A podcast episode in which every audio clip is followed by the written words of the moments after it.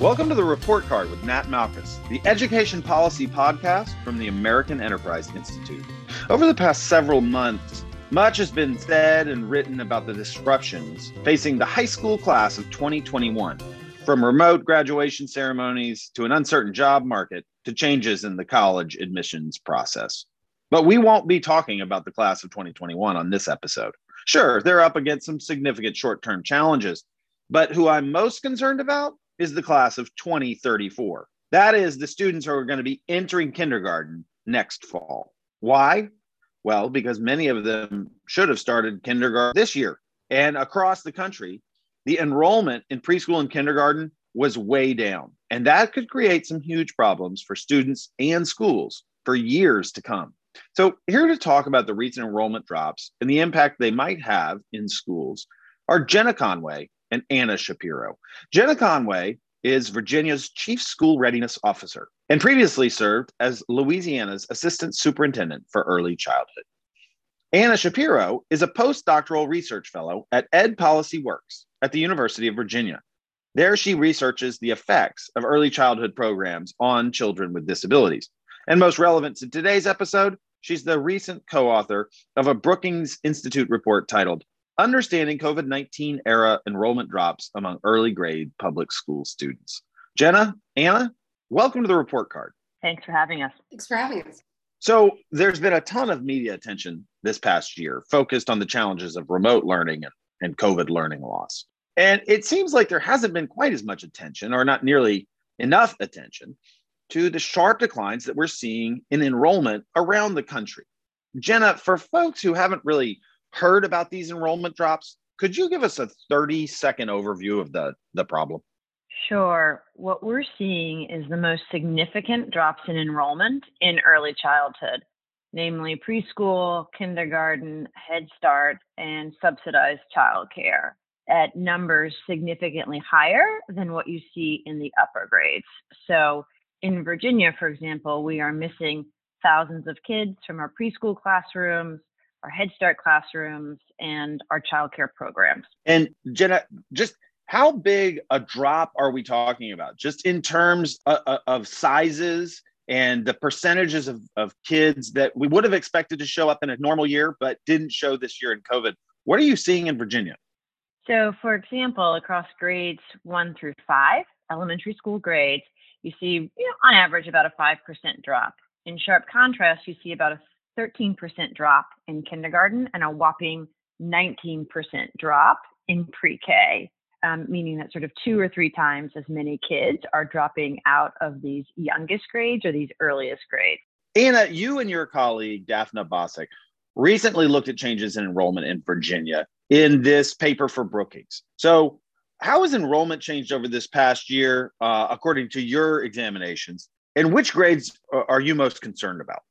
Yeah, so as Jenna mentioned, pre kindergarten has seen really large drops this school year. So, you know, about 19% drops in pre kindergarten enrollment, which is, is pretty staggering, and also very large drops in kindergarten enrollment of about 13%. And so, you know, I think we're particularly concerned about these grades because the opportunity to not enroll children this year was most available for these grades because they are not compulsory. So parents don't have to send their kids to pre K or K. And so I think that's why we were particularly concerned about these grades going into this, this analysis. And Anna, you disaggregated that data by economic status, race. Uh, I'm sure you looked at it by a number of variables. So how do race and SES factor into these gaps in enrollment? Yeah, so what we see is that the pre kindergarten enrollment has dropped most significantly for children who are considered disadvantaged according to the state's measurement of disadvantage which is you know being eligible for free and reduced price lunch other characteristics that would make a family considered low income. And so we see that the drop in pre kindergarten enrollment for this group is almost a third. So 32% enrollment drops for disadvantaged kids in pre K, which is pretty staggering. We don't see huge differences by race in pre kindergarten, but we do see that it's, it's maybe a little bit more pronounced for Hispanic and Black children than for white children. So between a fifth and a quarter for Black and Hispanic children, and you know about 17% for white children. Anna, were there any other differences across districts that showed up in differential enrollment drops? Yeah, so the, the one thing that we were able to look at that um, we were interested in was whether or not there were differences by the type of instruction offered to families. And so we looked at enrollment drops um, based on whether or not the division was offering in-person instruction or remote only. And what we did see is that the enrollment drops were, were more pronounced in districts with remote only instruction, almost double for pre-K in fact. And so that kind of suggests to us that maybe families were choosing not to enroll in remote preschool this year at higher rates than than in person. So I'm curious as to what theory of the case you think might be driving these differences if there's there's one that stands out. I think it's certainly a mixed bag and we've you know one of the advantages of being a chief school readiness officer is that I look across the portfolio, right? Private childcare, Head Start and pre K. And across these programs, I think for different reasons, we're seeing under enrollment. As Anna noted, it's not compulsory, which I think is important to note. On the other hand, we hear and we read about parents who are really struggling to manage taking care of small kids and working, right? It's impossible to watch a two year old and also have a full time job. Yet folks are for fear factor we think we're not willing to put their kids back in group care we saw that in particular in head start which is free which offers comprehensive services but serves our lowest income and most vulnerable families and we had under enrollment there part of it is the virtual format we saw that families like are less likely to participate in virtual K or preschool, but I think the fear factor is really prominent or has been. It's reducing now. And then the, we also know that some of the families that benefit from early childhood have faced the greatest stress um, and most challenges during the pandemic. I can see some listeners saying, "Well, this is just sort of redshirting, which is where uh, you know you you delay a student's entry into pre-K or, or K for a year." How would you respond to listeners who think this this might not be that big of a deal? So I think systematically, we're not prepared to hold everybody back, right? You know, that there's just no way that like everybody has that equal opportunity to redo a year. And there are a variety of reasons for that, right? But I mean, everything from like who would go on to higher ed if we didn't graduate? Could our system handle like everybody in pre-K and K repeating their year right? while you also have, you know, the next birth birth cohort come in? it's hard to imagine. And, you know, knowing that we're not going to kind of unilaterally hold people back, and nor would that make sense, it does mean that we leave a lot to chance in terms of, you know, generally speaking, folks with resources have been the families who redshirt, you know, largely because um, they can afford to pay for childcare, right, which costs more than in-state tuition in Virginia in, in for many institutions. And so I think the challenge is unless you're going to have everybody do a redo, that you see some real disparities, and we expect some disparities as folks come back and put their child where they think they should, right, because of their age. And it just means that kind of coming into kindergarten and first grade this year, you're going to see unbelievable variation in where kids are at yeah, I would just add to Jenna's point about, you know, redshirting being typically a, a, behavior that is more common for more advantaged families and that, you know, I there isn't actually a lot of great research that redshirting benefits children in the long term. And it's also, like Jenna said, most families that are choosing to redshirt for kindergarten are enrolling their children in early childhood education programs before they start kindergarten. So this isn't quite an analogous situation in that we're in a really unprecedented time where families may not be able to send their children to any sort of formal care this year. We shouldn't really expect that this is just, oh, the entire nation decided to redshirt and it will be fine. I think that we're we're in a more complicated situation. Jenna, you talked about some of the challenges this could bring. And I want to zero in on that for, for a minute, especially for school systems.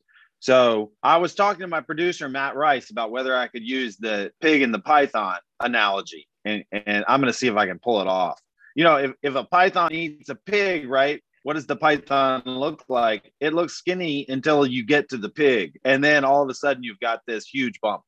So if we have one class that is down, you know, 15 to 20%, and the next class is 15 to 20% larger, if that's the way student groups flow forward through a school system, then at some point you'll have a third grade that's a third or more larger than the second grade and and the the fourth grade above it. So you have this sort of pig in the python thing. And since you also said that there are groups where this decline in enrollment was was larger maybe up to a third you could even see in some schools e- even larger bulges in student enrollment in a given grade moving forward. This seems to me to be a huge logistical problem for schools. So jenna first if i could just ask you is that likely to materialize where students that didn't go to pre-K and K this year would just enter a year later and have this, you know, sort of supersized grade moving forward?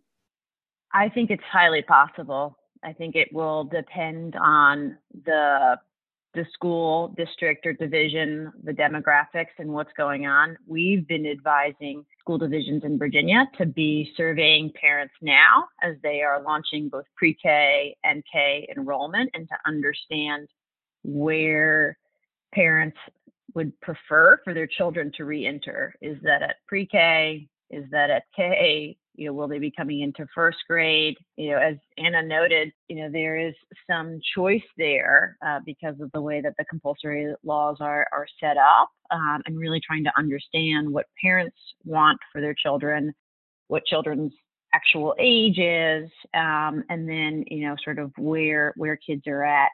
We have data in Virginia um, from our we we evaluate all of the kids at the beginning and end of kindergarten, looking at literacy, math, and social skills and self-regulation.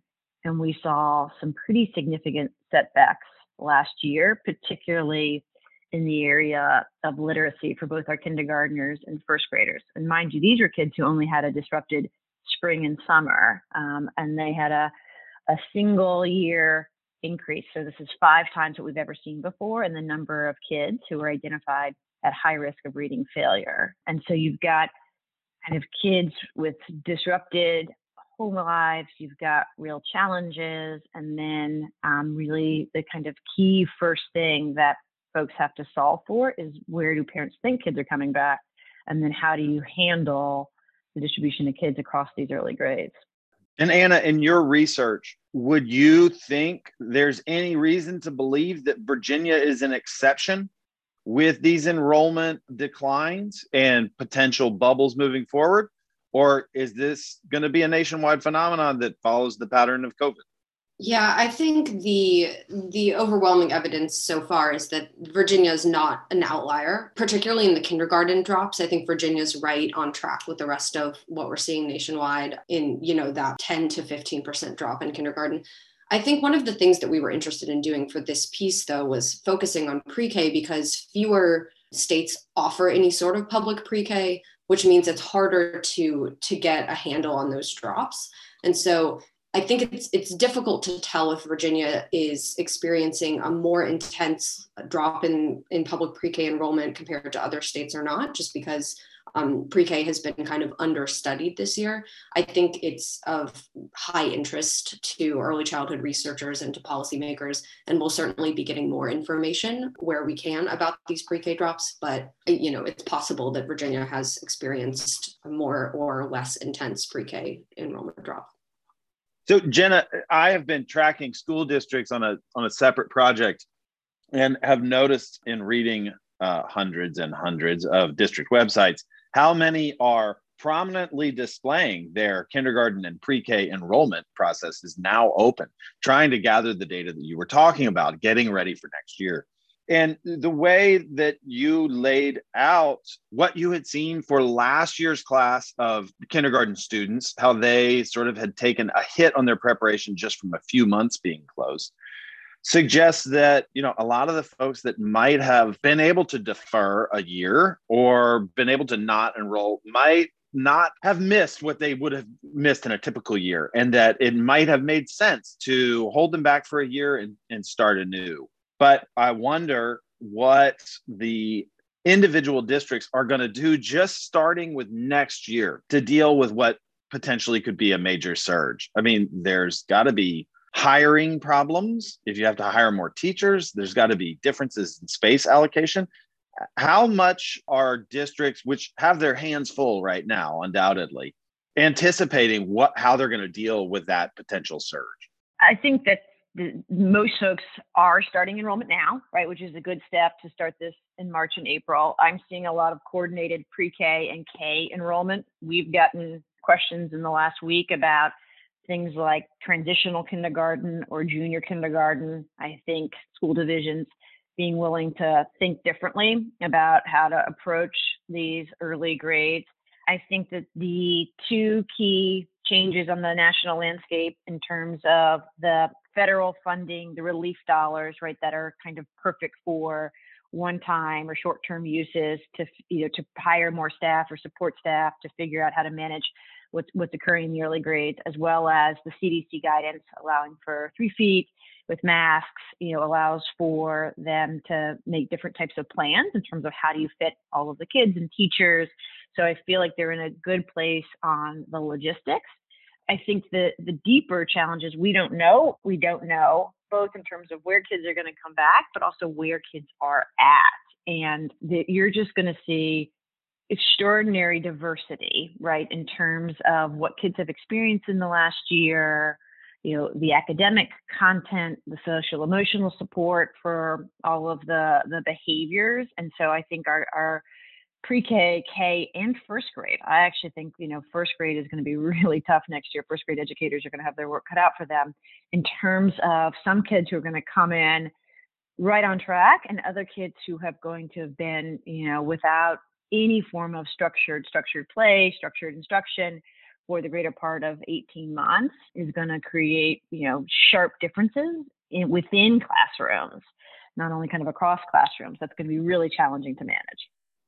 One thing I'd add to to this question about, you know, what individual divisions are going to be able are going to need to do is that we were able to look at the differences in the enrollment drops for pre-kindergarten and kindergarten across the school divisions in Virginia and we saw some pretty substantial variation in you know some districts actually saw enrollment increases this year in pre-K and other districts saw very very large declines and others saw slightly lower declines. So I think you know there the the scope of the problem across the divisions in Virginia varies. And so that also adds to the complexity of this situation. Not every division is going to be facing the same enrollment questions moving forward it seems. Yeah. The other point and I'm not sure if you saw this Matt and what what you've seen in terms of the schools preparing for next year Virginia just passed a law requiring schools to make sure that they're offering 5 days a week instruction but we also expect that many divisions will offer virtual you know until there's a vaccine for children that there might be some parent preference for for virtual.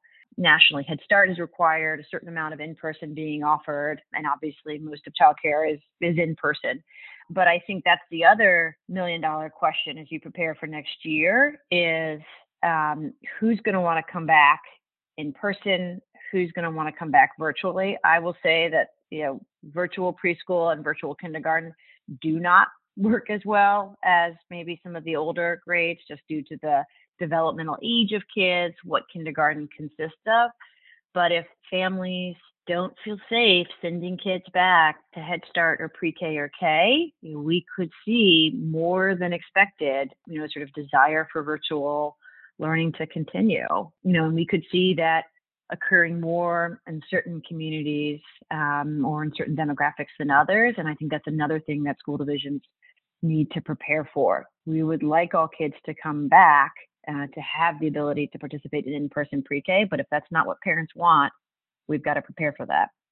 Yeah, certainly. And one would hope that Head Start works effectively to close gaps. And if there's there's a lot of virtual Head Start that may be a little less effective, I I wanted to ask about the long-term rollout of this problem. There's the early childhood questions that we have to deal with next year in Virginia and across the nation.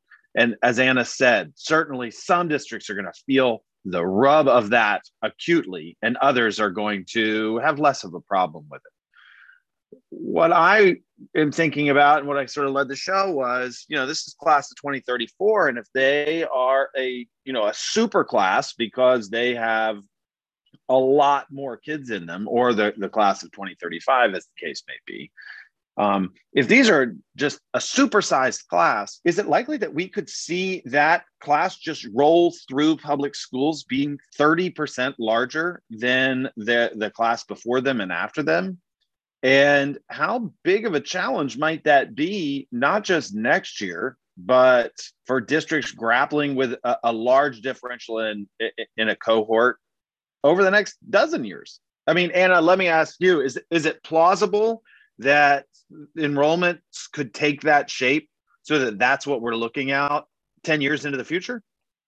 You know, I, it's certainly plausible, but I wouldn't be surprised if there are efforts to make sure that that doesn't happen. And so that could come in many forms. You know, schools could choose to promote children up a grade where they wouldn't have before because they're trying to balance the class or something like that.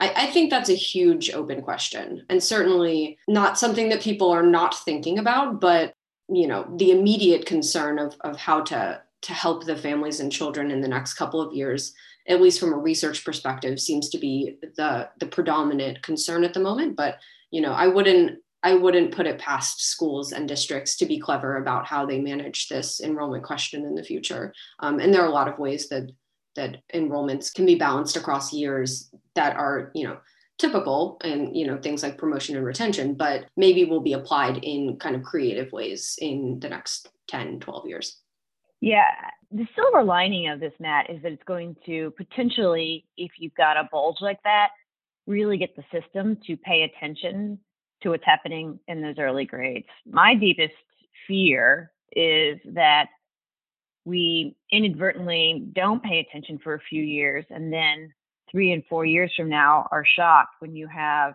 significant drops in how children are reading and making that pivot right from the, the colloquial learning to read to reading to learn you know and at a point where um, you know that they maybe haven't had all of the supports they needed to get to that third grade point uh, on track for success. And so, in some ways, the numbers this fall and probably next fall, right, once we've all kids have the opportunity to be vaccinated, you will get the system to pay attention to sort of where kids are being placed, what parent preferences are, and how the kids are doing. And I think that's the that's the only hope that we can really get these systems to pay attention to the early grades because generally speaking, you know, we we focus on the tested, quote unquote tested grades, right? Third grade and above. And so, you know, maybe this enrollment crisis can get some of the focus in on these early grades and then, you know, folks can be thinking about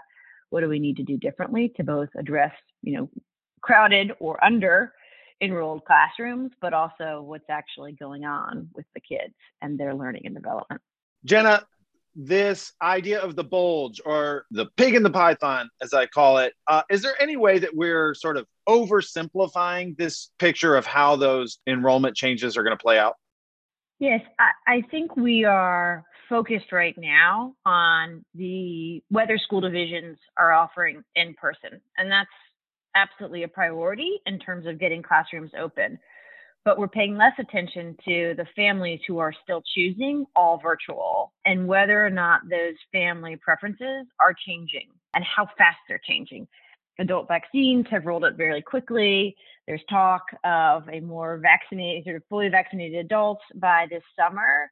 But you I'm not sure that we're doing all of the steps, taking all the steps necessary if we have you know a school year next year where you're both running in person and still running a significant amount of virtual programming. And what that means for the following year you know in terms of is the virtual as effective at supporting kids learning and development as the in person a lot of the data from this year suggests that it might not be. And if you have vulnerable kids and families still choosing virtual for next year it almost creates you know two or three bulges in the system and it's you know we just have to watch the parental and family attitudes between now and september to be able to fully prepare for that so if i can repeat back what i've heard we would sort of like to think that yeah by the summer this will all be over And if so, then you sort of have a, a, a clean bubble in, in the pipeline to deal with. But that may be too much to ask for. And if this continues for another year in some form or fashion, or even two, then the complications that we're talking about could just be more complicated than a single bubble. Is that right? Yes. A year into this, I'm struck by it was a light switch off in terms of a series of automatic school closures across the country and the ripple effects on Head Start and childcare. In no state and in no place has it been a light switch back on. It's been gradual, it's been select grades, and there certainly has been families who have, have jumped at the opportunity to get their kids back in person and families who prefer to stay virtual, um, you know, even to this day. And so I think we're mistaken if we think it's going to be a light switch on in August or September of this year, and we need to be preparing for a multi year impact. So it sounds like this could ripple out for uh, a number of years for some districts, but in the short term, districts are going to have their hands full not only setting up for what will hopefully be able to be considered a post COVID school year in, in large part. And Jenna, in that order, what advice would you give to school leaders and district leaders, not just in Virginia, but across the country, as they try and deal with these enrollment drops this year and, and perhaps take advantage of them in the years to come? Anna? Well, I'll give a kind of from the perspective of a researcher's plug, which is that I think that school districts and leaders can take this opportunity to really collect information, learn about where families were last year. When you get the families back in the building, do some real intensive data collection. What did you do last year? Where was your child enrolled? Why did you make that choice? And then, you know, moving forward, um, as Jenna mentioned, like this is a great opportunity to really focus on K through two in those years before kids are starting to take standardized tests, to, to pay attention to kids' reading development. Are, are they on track? and then be creative about how to kind of balance the what we expect will be wildly different COVID experiences for kids so that we don't have kids falling behind. We don't let this year exacerbate learning gaps between groups of students, that we take this opportunity to really use the, the money that's being invested to, you know, address these, these challenges that COVID has, has put onto families and, and teachers and school systems. Yeah, I agree with everything that, that Anna said. And then, you know, I, I, I hope it gives our schools and our systems and our families an opportunity to think differently about the early years. Um, we need to get that information first. But right now, our our system generally functions as a as a bit of a conveyor belt, right, based on birth date. And we know that each state has a different cutoff point for when K, when you're eligible for K um, and that there's a real drive to get your kid into K, right? Because then you don't have to pay for childcare any anymore. Um, but then we put kids on a on a conveyor belt, and children's learning and development this age doesn't actually function like that. And so, I think as we look at you know take this step back and look at what we want kids to learn and know and be able to do over this period and we sort of think differently on how we structure classrooms how we assign educators, how we promote and support learning and development. You know, I, I don't want this to be a binary retention promotion kind of conversation, right? Because it comes with stigma, and we know that that that doesn't work. But I think if if school divisions could use these resources, if we can provide flexibility, we being state state education agencies, that there's a real opportunity for innovation um, that gets kids to third grade on level, but maybe does it in ways that we wouldn't traditionally have thought were, were possible. Well, it's certainly going to be a challenge in the coming years and, and maybe extending into the future. And Anna, we'll give you a chance to gather some data and maybe have you back on the report card to tell us how these things worked out. Anna, Jenna, thanks for coming on the report card. Thank you so much. Thank you for having us. Thanks for listening to the report card with Nat Malkus. And special thanks to our guests, Jenna Conway, and Anna Shapiro. We'll include a link to Anna's Brookings report in today's show notes. I also want to thank our producer, Matt Rice, who makes this podcast possible. Remember, you can subscribe to the report card on Apple Podcasts, Spotify, or wherever you get your podcasts. And when you're there, please take a minute to leave us a review. It helps other people find the show. Send us your comments, questions, or topic suggestions to ed.podcast at aei.org. That's it for this episode. I'm Nat Malkus.